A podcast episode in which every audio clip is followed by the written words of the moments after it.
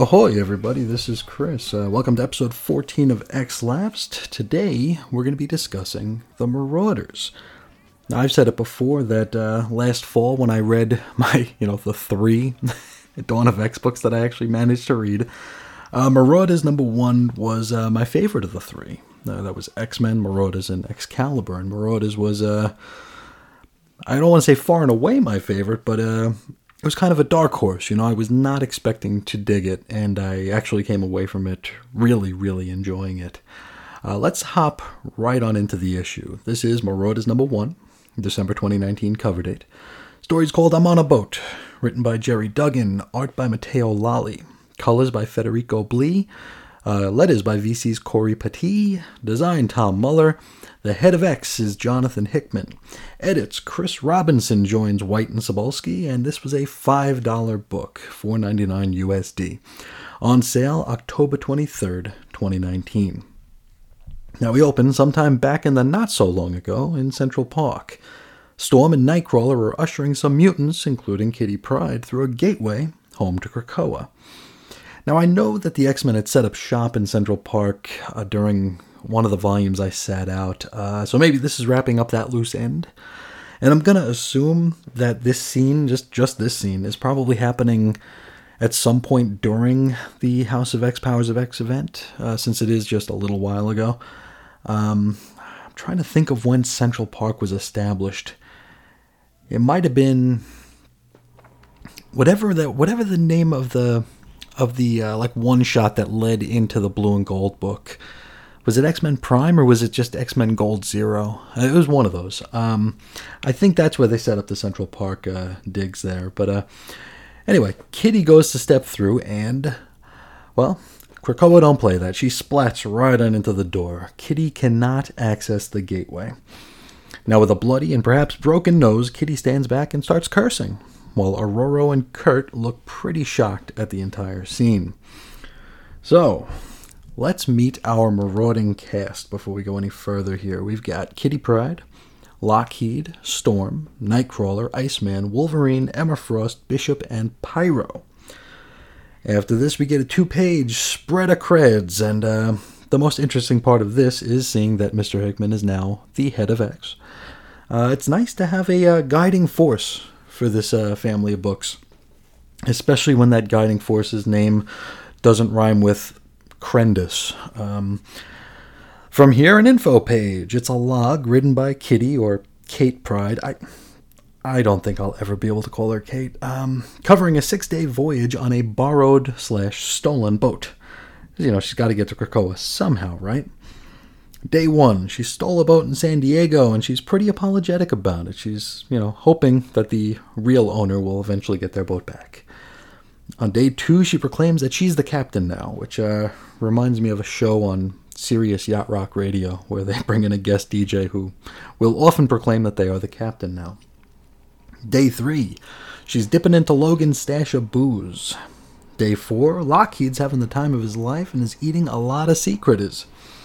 Day 5, Kitty wonders a bit about why Krakoa has denied her, and she worries about being useless and having to rely on others for transport.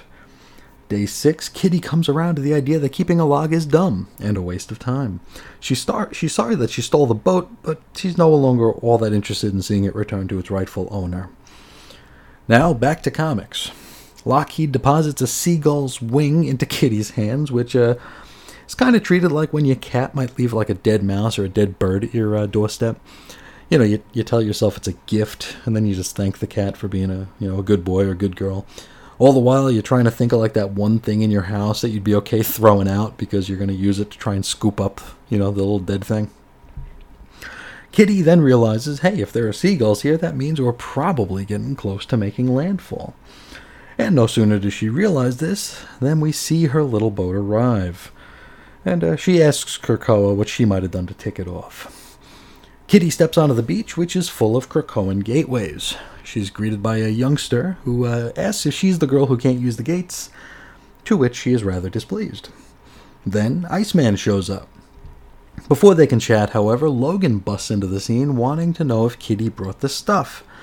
He rushes into the drink and swims out to the dinghy to procure a bunch of booze. So, can alcohol not travel via Krakoan gateway?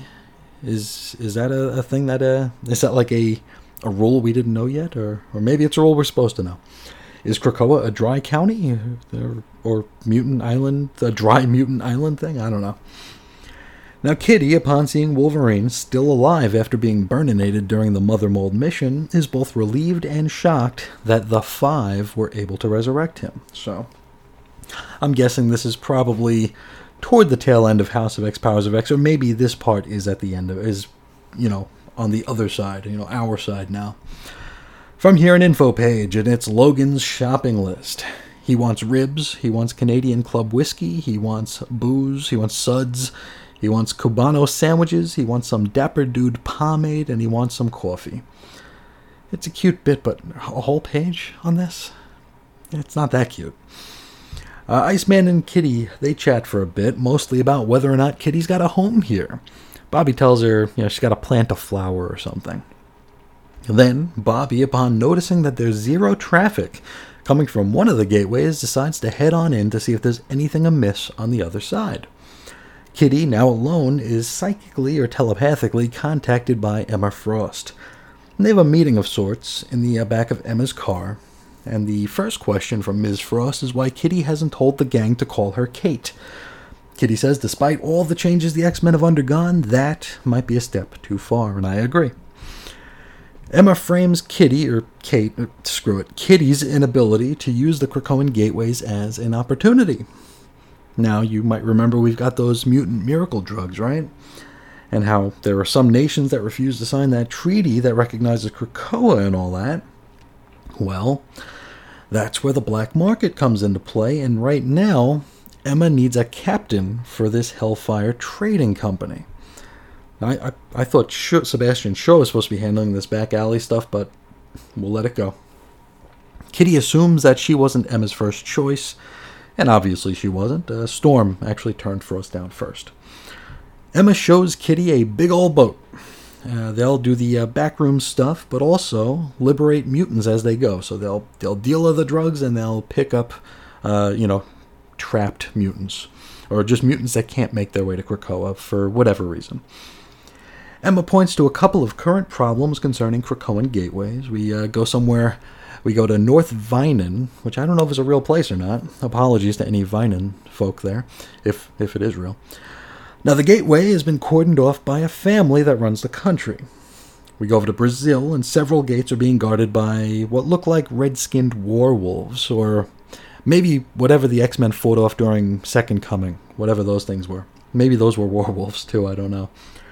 Then, the really important stuff, wardrobe. Emma tells Kitty that she'll, quote, ravish in red.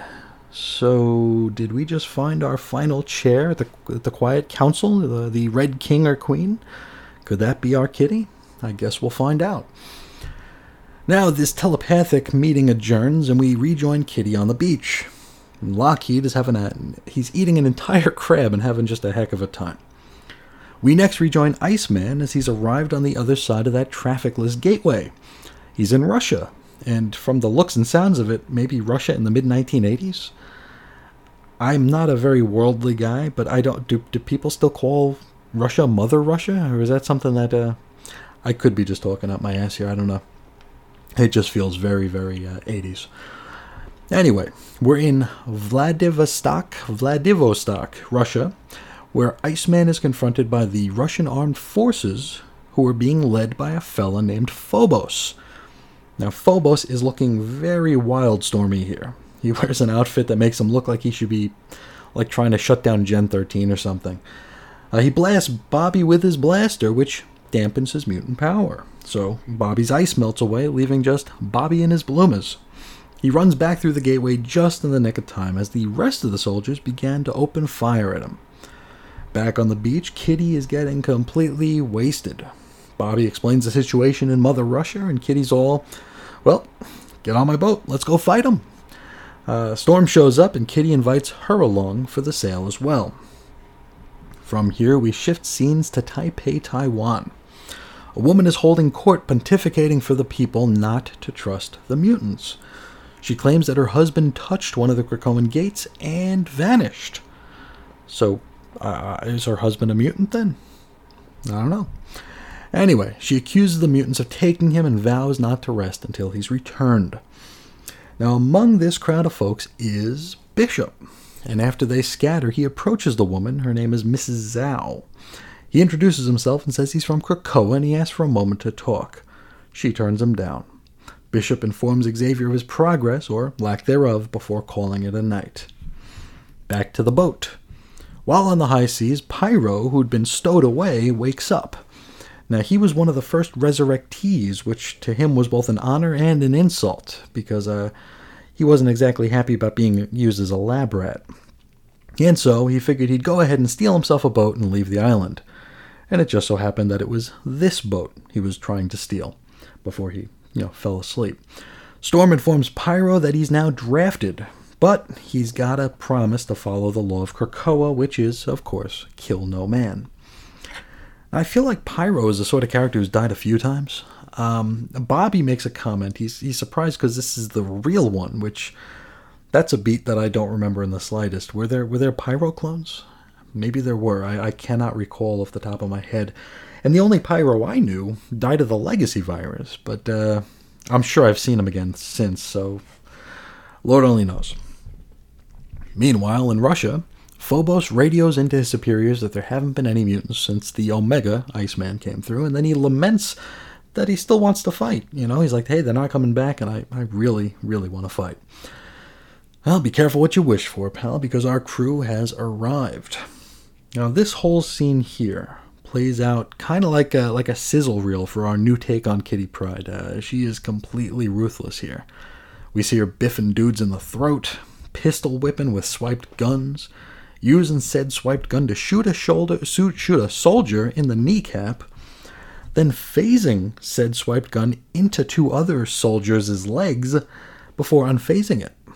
This is really brutal, and gotta be honest, I'm not entirely sure how I feel about it. This is some hardcore stuff. A tank approaches, and so, with a sigh, Kitty phases inside, where she pulls the pin from a smoke grenade before phasing out the other end. It is really just like a half dozen pages of Kitty kicking butt here. So, I mean, if that's what you want to see, you're getting it. If you don't, well, you're getting it anyway. Pyro asks for a light, to which Lockheed breathes some flame. Pyro uses this to, well, from the looks of it, incinerate the Russian soldiers. I mean, if we're still sticking to this kill no man edict, it's like maybe there are some fates worse than death, right? This is pretty brutal, these characters here. I gotta say, I do appreciate that Pyro's powers here are depicted correctly. He cannot create fire, only control it, because a lot of X-Writers seem to forget that. Anyway, with the job done, Kitty approaches the Krakoan gateway that Phobos and co. were blocking to see if she's finally earned passage. She has not. The people of Russia run up to thank our team, to which Kitty turns to them and vows that, for the mutants of the world who cannot make it to Krakoa, the Marauders will bring them home. From here, we shift on to later. We're back on the boat, and Kitty's writing in her log. Back up on deck, she approaches Storm to inform her that she, Kitty that is, cannot live on Krakoa. This doesn't seem to faze Storm. She understands and probably expected this. Storm does mention that she doesn't quite dig the name Marauders, which is completely understandable. And Kitty just says she was on the spot when she came up with it, so she just came up with the best thing she could. Kitty asks Storm if she can count on her, and Aurora gives the big thumbs up. However, with a caveat, Storm will only deal with Kitty, not Emma Frost. Kitty understands. We wrap up with Pryde telepathically telling Emma that their project is a go. And she actually says that she agrees to both of Frost's propositions, the second of which I'm assuming has something to do with Red Royalty, but I'm guessing that'll be made clearer as we go. So, we've got our team, and we wrap up with Kitty telling everyone to call her Kate. I probably won't be doing that. We close out the issue with, hey, more of some of my favorite Hoxpox info pages. It's the Sinister Secrets, numbers 11 through 15. Now, Secret 11, let's get into these. Whispers of a mutant getting a big offer, but it's one that won't last. And also that they weren't the first or second choice. So that's almost got to be referring to Kitty getting the offer to be the Red Whatever in the Quiet Council's Hellfire Corridor, I'm guessing. It says here that it won't last, which, let's be honest, this is current year Marvel. Chances are we're going to get a reboot within the year anyway. So it's, what are you going to do? Secret number 12, a warning about shipping mutant medicine in the Red Sea. I'm really not sure, but it sounds suitably foreshadowy, right? I mean, maybe this is just a little glimpse into the future, a glimpse into a story that's yet to be told. I guess not everything is like a riddle that needs to be solved. Secret number 13, not every Hellfire alumnus has been invited in. I'm going to assume this is another bit of foreshadowing because trying to think over who we've seen so far. I know we saw Saline. Sage is on the island. Shaw, we saw him. We saw Frost. We haven't seen Donald Pierce, and we haven't seen Harry Leland yet. I don't know if this is foreshadowing their returns. We'll wait and see. Secret 14, something about sheet-wearing humans and looky-loos crowding the gates. Another one I'm not sure about. I mean, sheet-wearing humans is clearly supposed to make us think of something, right? And looky-loos at the gates, maybe the Krakoan gates. Could that be a reference to the scene in Taiwan? Maybe. Secret 15, it sounds like there might be a second secret boat involved in the mutant drug trade, even. Easy for me to say. So, these pretty much all feel like foreshadowing, which makes them... It makes them a little less fun than the original 10 Sinister Secrets. Though, it does give us plenty to keep our eyes peeled for, if I remember, as we work through these issues. The 10 that we got during Hoxpox were a little bit more fun than this, because it felt like you could use your X knowledge and your X experience to maybe not so much solve them, but, put some pieces in place here where... I don't know, these are a little bit more liquid, a little bit more just, the things that are coming, it's hard to predict sometimes, and I've proven over the past, 13 episodes that it's pretty hard to predict things, and not come across as woefully wrong, and that is a wrap for this issue. The next one we'll discuss is Excalibur number 1, but now let's talk about the book we just read. First, Kitty, Kate, Ms. Pryde. Now they've tried to turn Kitty into like a tough girl on several occasions, but up until now they really haven't ever stuck the landing. I feel like every time they give her like a shorter haircut, they give her this new tough personality. I remember the Claremont return and then X-Men Gold, that launch, are two examples that come to mind immediately. Here, though, they're handling it a little bit differently, and maybe a little too extreme for my tastes. It's certainly effective. I mean, seeing her just decimate the Russian soldiers, I mean, wouldn't you figure like Storm would be like, hey, yep, calm down a little bit, maybe cool it. I mean, she really messed those dudes up. Phasing the gun into the two guys' legs, fusing them together. That's some screwed up stuff, isn't it? It's very, very brutal and very extreme. And I really don't know how I feel about it. Maybe, I I don't know. I do like the wrinkle here that for whatever reason Kitty can't use the gateways. And okay, what does it say about me, where my first thought upon seeing Kitty not make her way through the gateway was that Marvel was trying to establish that Kitty wasn't a mutant, so they could cram her into whatever the next Guardians of the Galaxy movie was as a, you know, as What's-His-Face's love interest. It's that was what I was thinking here. I'm like, oh no, she's going to be a miracle now, or she's going to be an Inhuman. It's like once bitten, twice shy, or maybe like many times bitten, even more times shy with the way Marvel does things. Hopefully the actual explanation to this will be a lot more interesting.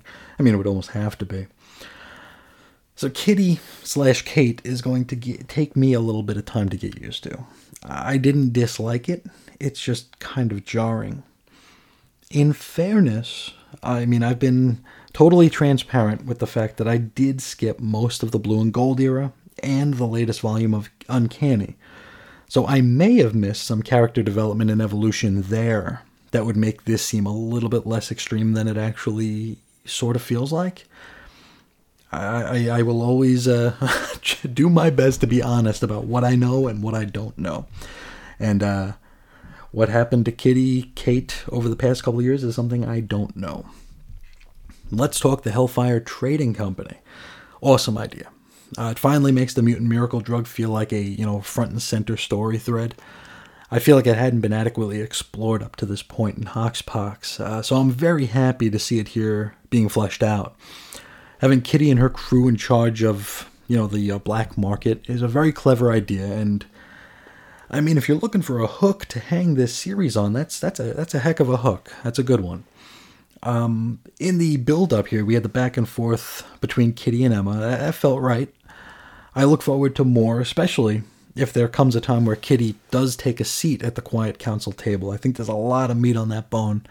I think that could be very, very interesting. And just seeing the way she will interact with the rest of the council will be a lot of fun, I think. I think her voice would be very unique in that situation, or among those folks.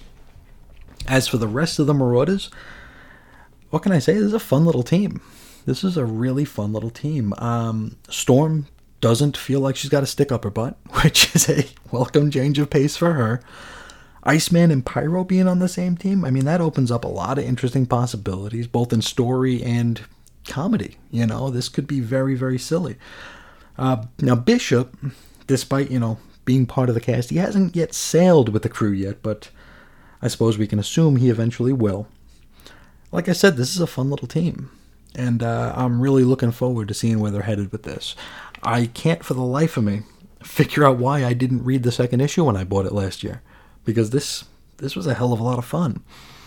Now, sticking with Bishop, the Taiwan scene was brief, but it gave me those old-fashioned bubbling subplot feels, you know, like you think about the X-Men of the old Claremont days, you know, where we know this scene, it only gets a little bit of space here, but we know it'll take center stage eventually. And we're just getting a taste of it, but it will get there and it will take over. I feel like comics just aren't written this way so much anymore. Then again, I mean, this could all wind up paying off next issue. But let's be optimistic.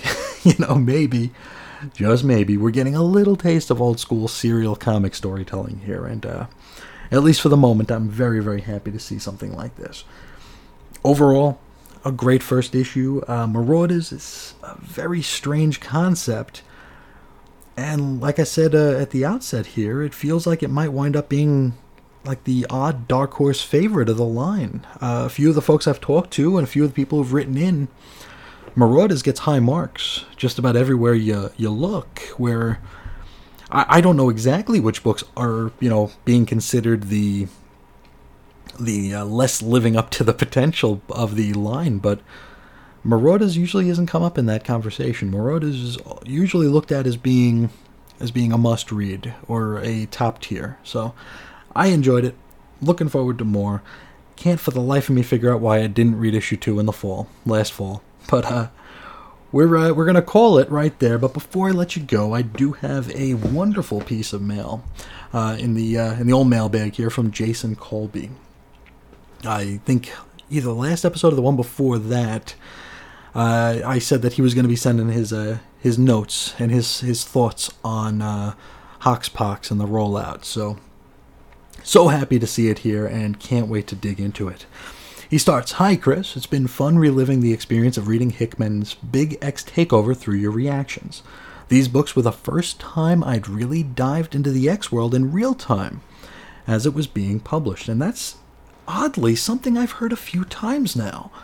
And I find it so interesting that it was this run that is so different in aesthetics and import, that inspired folks to dive in. I think that's very, very interesting.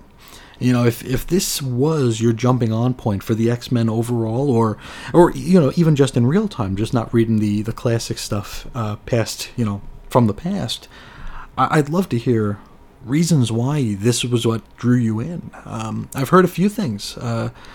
It's very interesting to me because oddly enough, it's kind of the position I was in coming back. I didn't pay attention to Hoxpox, but with the new X-Men #1, the Dawn of X books, it pulled me back in a big way, and I can't even think of why. I don't have any reasons why it did. It was just, it just felt like something I should be a part of. So it's very interesting to me. Back to Jason's mail. It says, "The Hox and Pox books were, as you now know, quite a shock. They felt very different from a typical DC or Marvel book. They felt like they had something to say. They felt like the products of an individual mind that had thought very deeply about these characters for a long time and had made very specific, very considered decisions about what he wanted to say. They were packed full of ideas, nearly to bursting. I didn't always like every choice Hickman made, hated some of them, but each decision felt like it'd been made intentionally with a specific predetermined purpose in mind." Agree 100%. Whether I personally agreed with the bits of the story or not, everything did feel meaningful and purposeful. I did mention that the far-flung future felt a little bit head in its bum and self-satisfied, but everything was with a purpose. That I cannot argue. Jason continues, "We all have our own heuristics for what makes a comics purchase worth it. For me, if in the days and weeks after the few minutes it takes for me to read through a comic for the first time, I find myself still thinking about it, that comic was a worthwhile purchase. By that metric, Hox and Pox are among the biggest bargains I ever picked up, even though I paid full price for them on Comixology. I thought about them on my own. I participated in the online discussions and speculations about them as they came out. And now I'm thinking about them all over again as I relive the series along with you." And dude, that is an awesome way to assign value to a comic, and honestly, not one I ever thought of.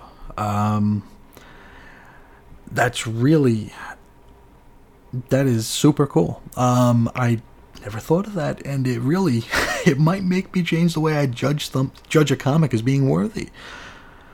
I mean, I've read stuff that is stuck with me, and a lot of this is stuck with me. And by that same token, or on the other side of that coin, there are probably books I hold in esteem that I never gave a second thought to, which is weird.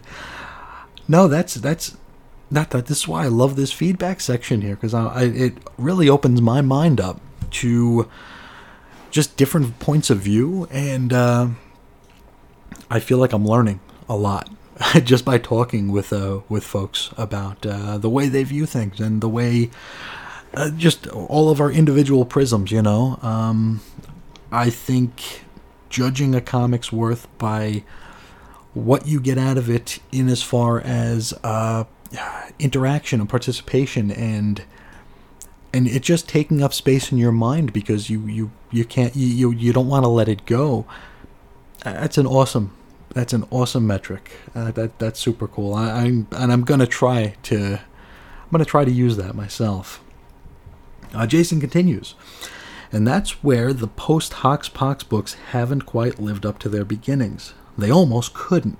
There are just so many books by so many authors that a singular focus isn't there and really isn't possible. That's a very good point, and I'm going to expand on that after Jason's next point.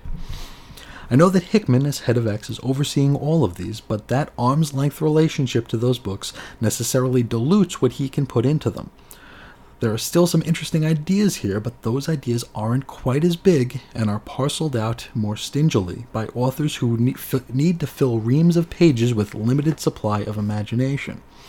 In short, the ongoings feel less like the expression of an inspired, passionate artist and more like standard, normal, typical 21st century Marvel comic books. And when I'm done reading one, I'm a lot less likely to keep thinking about it after that last page has been turned. Now, a little bit behind the curtain here. This is actually something I was a little worried about when I decided to continue this show past the initial 12-part event. If we go back to Hoxpox, with each and every issue and each and every episode, we were building off what came before, right? We had predictions that were being built upon and contradicted, and everything was building. We were building this beautiful house, you know, from foundation to roof, and every episode was a little bit more. Love it or hate it, everything that was going on was building toward something. Here, with the regular monthlies, however, that feeling of urgency and growth, it might not be there. At least not necessarily, maybe not entirely. I mean, we're only 2 issues in at this point, so I can't say with any certainty, but, just like Jason said, it stands to reason that the Dawn of X books will not be able to live up to what came before. There are too many different voices, and honestly, probably 2 or 3 too many books overall. I mean, it's hard to keep, as Jason put it perfectly, that focus. And, I mean, every book has its own goal, where Hox and Pox, there was one goal, it was that there was one story being told between those two, and they fed into each other almost flawlessly. I didn't love everything, but they fed into each other, and we were building. Every step of the way, we were building. Here, and I don't have any kind of knowledge of what comes after, Excalibur, but it's almost impossible when you have 6 books that are going to inflate into like 8 to keep that sort of razor sharp focus. And we're just going to play it though. We're going to keep going. Back to Jason's message. So he says, don't get me wrong. They're not bad exactly. Well, most of them aren't. They're just less extraordinary. And Jonathan Hickman whet my appetite for the extraordinary. No doubt. No doubt. And that's a perfect way to say it. Now, I'm definitely looking forward to seeing where things are going. And I really hope, to Jason and everybody, we can continue this conversation as more and more pieces fall into place here. Because I think maybe we'll need the moral support to keep going. But I definitely want to see, because we are all so different. And just like I absolutely adored this issue of Marauders, there very well could be someone listening right now who said to themselves, Marauders was an awful book. I can get the Fallen Angels number 4 and be like, oh, what am I still reading this for? But that might be someone's favorite. So I love the conversation and the discussion, just seeing what all of us like and what all of us don't like, and how that how we're different and how we're the same. That's a lot of fun to me. Now back to the email. He says, so that's my big picture reaction, but now onto some smaller, more specific bits. First, the X to the third power timeline, so the year 1000. You're not alone in finding these bits less enthralling than the rest of the strands. I'm certainly in the same boat. These characters are harder to relate to, harder to give a damn about. There is a purpose here, but it feels more academic in nature. In my mind, and it may be only in my mind, the transfer of humanity into robots, which are then merged into a giant universal techno brain, is meant to ask, What is the ultimate goal of a people, of humans, of mutants? Is uplift winning or losing? Moira keeps living her life over and over like Bill Murray, trying to get it right. What is getting it right? What ultimate ending should she be aiming for? What's the point? What's the purpose? Do points and purposes even exist? These are, to understate just a little, big questions to be exploring in a book that's going to sit on the shelves next to Squirrel Girl and Spider-Ham. And I'm not sure Hickman pulls it off entirely successfully. Okay, I'm pretty sure he doesn't, but I'm still thinking about it, and, as I said above, that counts as a win in my book.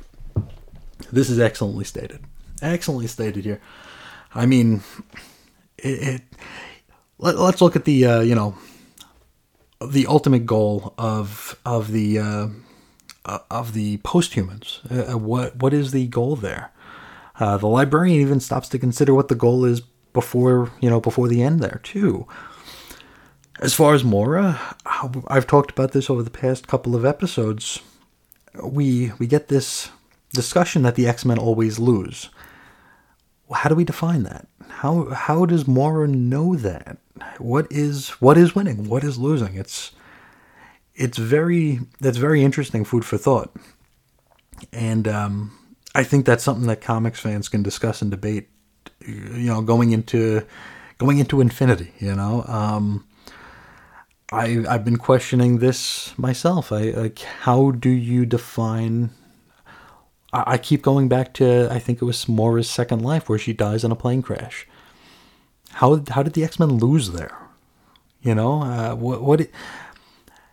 now we have, in her 10th life, we got rid of the Mother Mold, but we don't know if that's the only life we got rid of the Mother Mold. So is that winning? What's right? What's wrong? That's you're asking the perfect questions, and I don't know. It's some very, very heady stuff here, and it's very interesting to parse out and consider. Back to the email. Resurrection. I think this is a truly interesting choice. Comic books have made death meaningless. This is known. Jane Foster didn't even have time to achieve room temperature before being, if you believe in fairies, clap your hands, into the new Valkyrie. But this book hangs a lampshade on the meaninglessness of a comic book death and says, okay, now that's off the table, and we're going to create drama from other less devalued sources. That's a strong choice. Yes, 100%. 100%. And I think the way I put it in episode 12 was something along the lines of, like, not necessarily lessening the stakes, but just changing them. Like, we're not going to worry about death anymore. We're going to worry about other things. The scenery, the trappings. We're going to worry about that stuff. We're going to play with those concepts rather than the literal lives and deaths of characters, because, as stated, what is death in a comic book? It's just not something that's taken seriously. And it's, to this point, it's been overused so much that it's not, I don't even think it's something that really pops a decent buy rate anymore, because it's just, it's done too much. It used to be done for shock, and now, the law of diminishing returns, there ain't no shock anymore. So this is, as Jason put it, a very strong choice, because we're going to be playing with different things here, and that's awesome. Back to the email.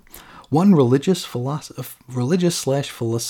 idea related to resurrection hasn't gotten the attention I hoped it would, and that's, are the resurrected mutants really truly the same people who died? They have identical bodies and the same DNA, and have been imprinted with the most recent backup of a person's memories, but does that make them the same person? Does the soul hop over into this new vessel the way a person might put on a new suit to replace one that was worn out at the elbows? Were the heroic sacrifices made by Logan and Kirk to destroy the Mother Mold not really heroic, because they weren't really sacrifices, because they weren't really dead? Or are those Logan and Kirk actually dead, but now we have some shiny new ones to replace them the way parents might buy a distraught child a new identical pair of goldfish to replace the ones just flushed off into the hereafter? I don't think Hickman is interested in this idea, or at the very least, doesn't want us to be distracted by it. He uses words like essence and anima, and rushes along into the bits of the story he prefers. It's the only place where I feel like we're getting hand-waving instead of actual thought. Awesomely put. Awesomely put. And if I were a more eloquent speaker, I would try to offer up my opinion there. But you're 100% dead on. The thing that got me was how quick the Krakoans were to accept this. You know, as Storm is doing her, you know, her Catholic Mass there, or her, not even Catholic Mass, her culty Mass, where she's, you know, yelling out into the crowd here, and everybody's accepting this. It just seems so strange. It's uncanny, you know. It's very, very odd that they're just so willing, they're so brainwashed into accepting that this is the new normal, and nobody's asking these questions. We're not even getting a character asking these questions and being hand-waved away. We're just not getting the question. I don't know if this will ever be dealt with. I hope it is. But then again, I mean, these next issues could change everything. I don't know. Because I just don't know. Your points here are very, very interesting here, because we just talked about how we're removing death from the equation, right? How that's become such a non-thing. But we are still dealing with heroes here, and, you know, part of being heroic is making sacrifices, or putting yourself in a position where a sacrifice might be made. And are we making these characters lesser heroes by making them, I don't know how to put it, by making things less final, making these decisions to put yourself into a dangerous situation so much easier to make because, you know, jumping back to those stakes, there just aren't any. Nightcrawler pops Wolverine out to that arm so he can start cutting the collar off the Mother Mold. If not for this resurrection gimmick, that would have been a truly heartbreaking scene. But now looking back, it was, you know, it was like that video game Lemmings, you know, just another one stepping off the cliff. But there's a million more behind it. It does kind of reframe the concept of the X-Men as heroes, because they don't need to be as careful, and they don't need to think quite as hard about the decisions they have to make. Very, very interesting stuff here. Really interesting stuff. A lot more interesting than I thought initially. It's very, very cool. Jason goes on to say, for what it's worth, the Star Trek transporters have always made me ask the same questions. Yes, Kirk was there, and now he's here, but is it the same Kirk? Like, really the same Kirk? And how would we know if it weren't? And does it matter? It didn't to Roddenberry, and it doesn't, at least so far, to Hickman. And I don't know a whole lot about Star Trek, but your point is very well taken. Back to the message. Namor agreed the one page we see of Chucky X meeting with the King of Atlantis was just splendid.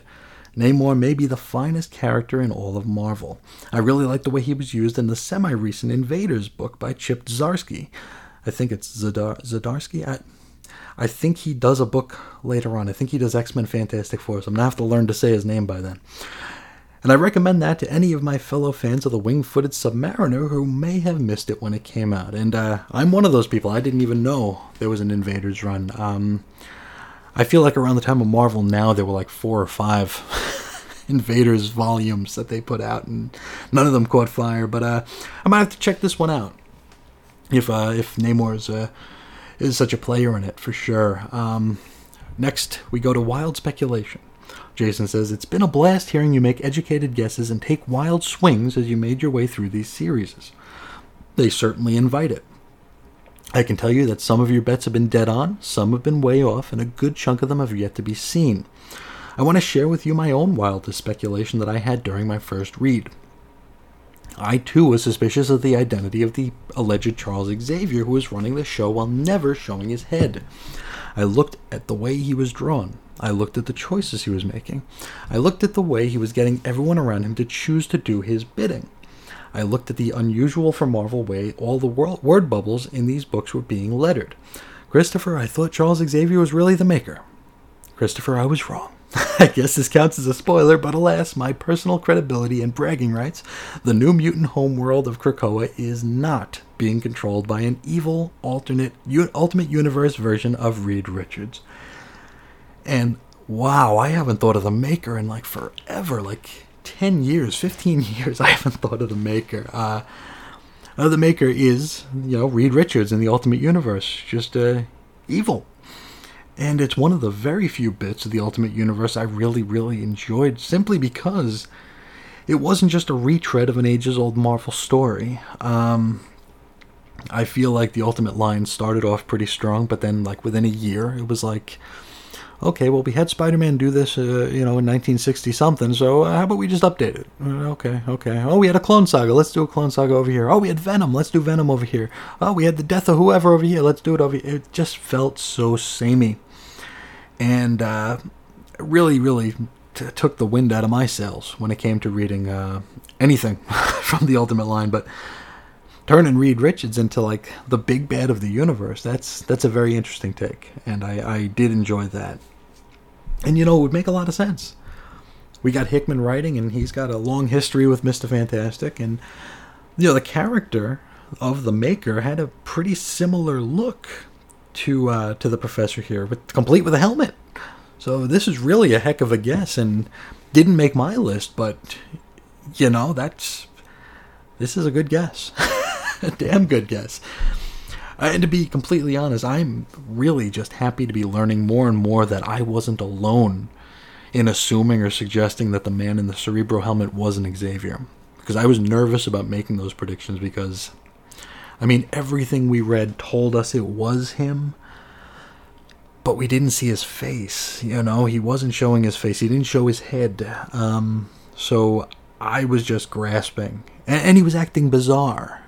Everybody called him Xavier or Charles or Professor, but he was acting so bizarre and so out of character. And those were...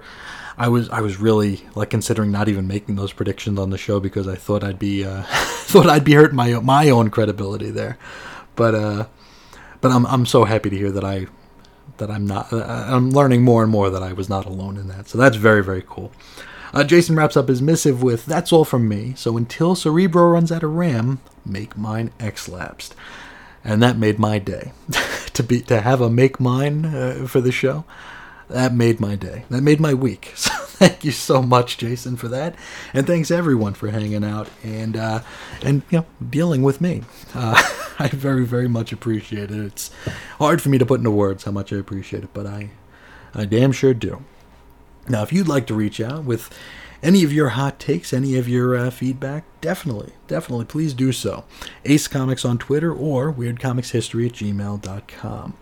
You can find me at chrisisoninfiniteearths.com or the newish xlapsed.chrisisoninfiniteearths.com, where it'll just be these shows. So none of the other stuff, just these shows in the order they're meant to be listened to. So if you're discovering this show and you want to go back, that might be the easiest way to do it, though the chrisandreggie.podbean.com isn't really all that messed up toward the tail end. So you might be able to go there and get them just as well.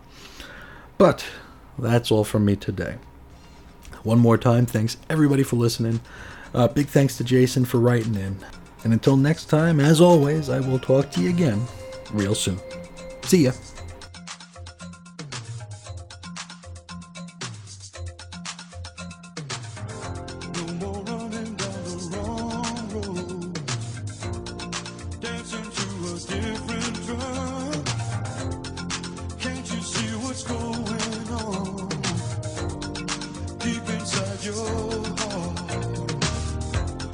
Searching